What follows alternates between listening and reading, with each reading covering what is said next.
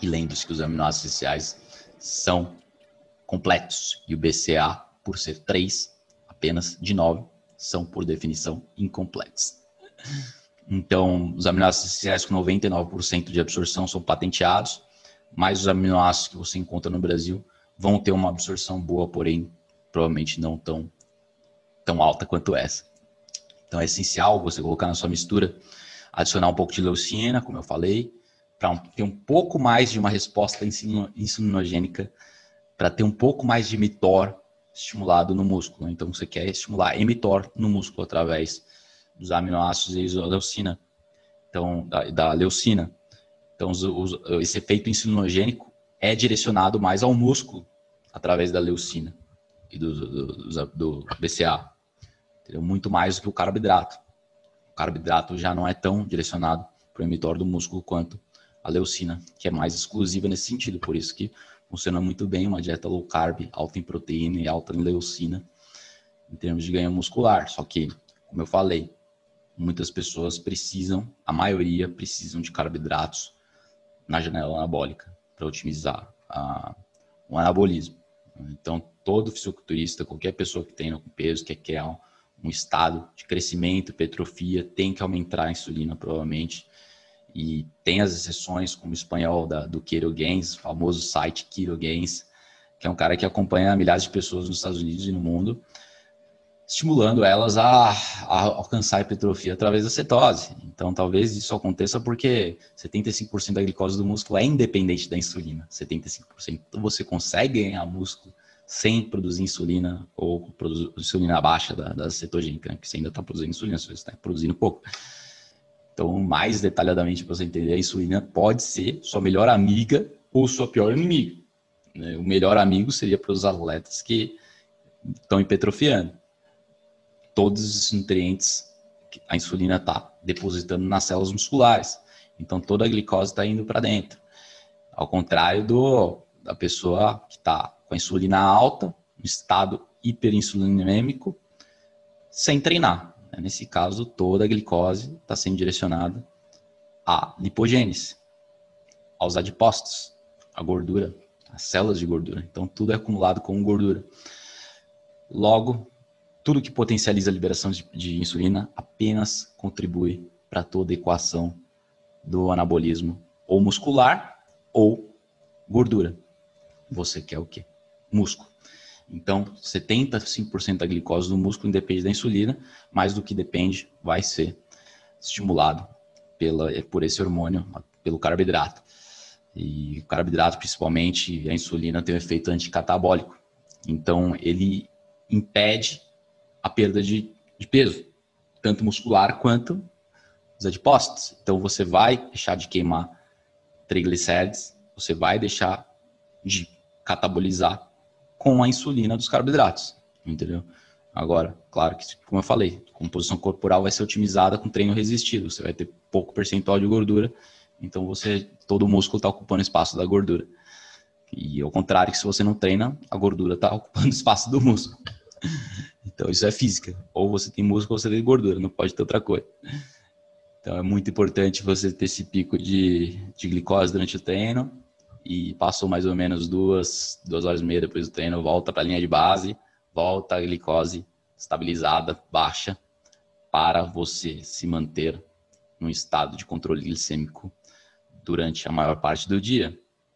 Então, durante ou antes do treino, você pode consumir os eletrólitos, como eu falei, vamos recapitular tudo, com aminoácidos essenciais, pode colocar creatina, glutamina no mix, como eu disse antes, misturar tudo na água, colocar um pouco de leucina extra, quantidade de glicose você ajusta com base na quantidade, na intensidade do seu treino, ambos. Por exemplo, se você treinar muito, umas 40, 50 gramas de maltodextrina, pode funcionar bem durante o treino.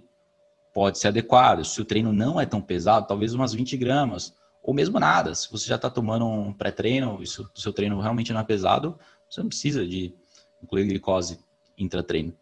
Então, atualmente, eu particularmente tomo 20 gramas de mel pré-treino, no shake batido com uma banana, geralmente uma banana de porte médio, isso aí uns 40 minutos antes do, do treino, com os minerais e tudo mais, né, todos os eletrólitos, e totalizo aí 30 gramas de maltodextrina durante o treino. Acho que mais que isso não vai vai estar tá gerando é, excesso de gordura, ao invés de músculo, porque chega um, chega um ponto que adicionar mais não acrescenta mais nada, entendeu? Cada um tem um ponto específico, você tem que achar o ponto de equilíbrio. Para mim tá dando certo, né? uns 40 gramas de carboidrato pré-treino, 40, 50 gramas, aí 30 de maltodextrina depois de 20 minutos de treino e mais o arroz e a batata no pós. Então, para mim, isso está funcionando ótimo. Como eu falei, totalizando aí uns 150, 220 gramas de, de, de carboidrato por dia mas isso é altamente dependente da, dependente da genética e a intensidade do treino, como eu falei. Portanto, essa é a minha janela anabólica, é, só como carboidrato nesse período do dia, praticamente, tirando exceções aí de finais de semana, dias que eu, que eu como carboidratos em refeições é, especiais, né, em ocasiões especiais. E a leucina, como eu falei, pré, durante e pós-treino, você pode incluí-la, 5 gramas, uh, que é o BCA, é um BCA rico em leucina, mas além desse, disso eu estou consumindo a leucina nas outras refeições do dia. Então eu estou consumindo umas quatro refeições por leucina. Cinco refeições de proteína por dia, quatro delas eu incluo leucina, para realmente não ficar estufado demais, né? Eu poderia talvez incluir um pouco mais de proteína natural, mas eu ficaria realmente estufado de tanta proteína leucina um pozinho que desce, que é uma maravilha. Então, realmente eu amejo para 1.8, 2 gramas de proteína por dia, está funcionando muito bem para mim. Treinamento anabólico ajustado para essa fase é muito, muito útil. E minha dieta de 24 horas se mantém é, estabilizada, glicemia, cetose, só nessa fase mesmo que eu saio da cetose. Portanto, a maior parte do, do dia fazer de queima de gordura não é anabólica, que é o oposto do, da fase anabólica. Provavelmente a primeira coisa pela manhã que eu faço com o estômago vazio, no jejum, é um cardio de, de 10 a 15 minutos. Então, essa fase autofágica de renovação celular, pequeno de gordura, eu estou fazendo 14 horas de jejum por dia. Então, nesse jejum, eu estou fazendo um pouquinho de aeróbio. E só quando chega na hora do treino que eu como carboidrato. Então, a refeição seguida, então eu tenho uma, refeição, meu café da manhã atrasado, Lembrando que são 5 refeições por dia que eu estou fazendo. E só no pré-treino que eu incluo carboidrato, para manter uh, o corpo, uh, ah, para proporcionar a energia necessária para, digamos, três ou até horas após a refeição, né? Porque eu consumo muitas calorias, então realmente eu preciso dessas calorias ao longo do dia. Se eu consumir três refeições, dificilmente eu vou atingir esse estado de 3 mil calorias por dia, que é o meu consumo calórico atual. Eu vejo que algumas pessoas consumindo, ingerindo tudo isso em três refeições por dia.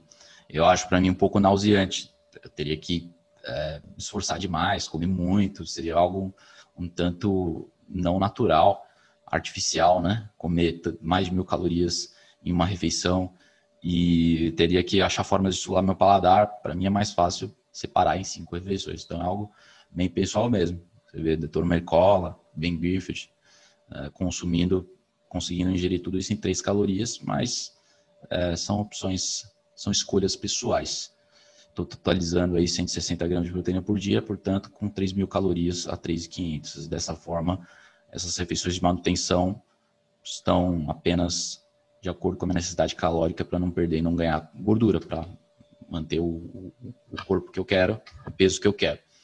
Então, carboidrato poucas vezes ao dia, no caso, eu mantenho 8% de gordura corporal, poderia ser uh, colocar, talvez poderia colocar mais carboidratos, mas realmente não, não é o caso, porque a gordura é importante para as membranas celulares, a gordura é importante para a produção de testosterona, a gordura, a gordura é importante para as mitocôndrias, para reduzir inflamação. Então, há diversas funções da gordura, os neurônios, as membranas, tanto mitocondriais quanto celulares.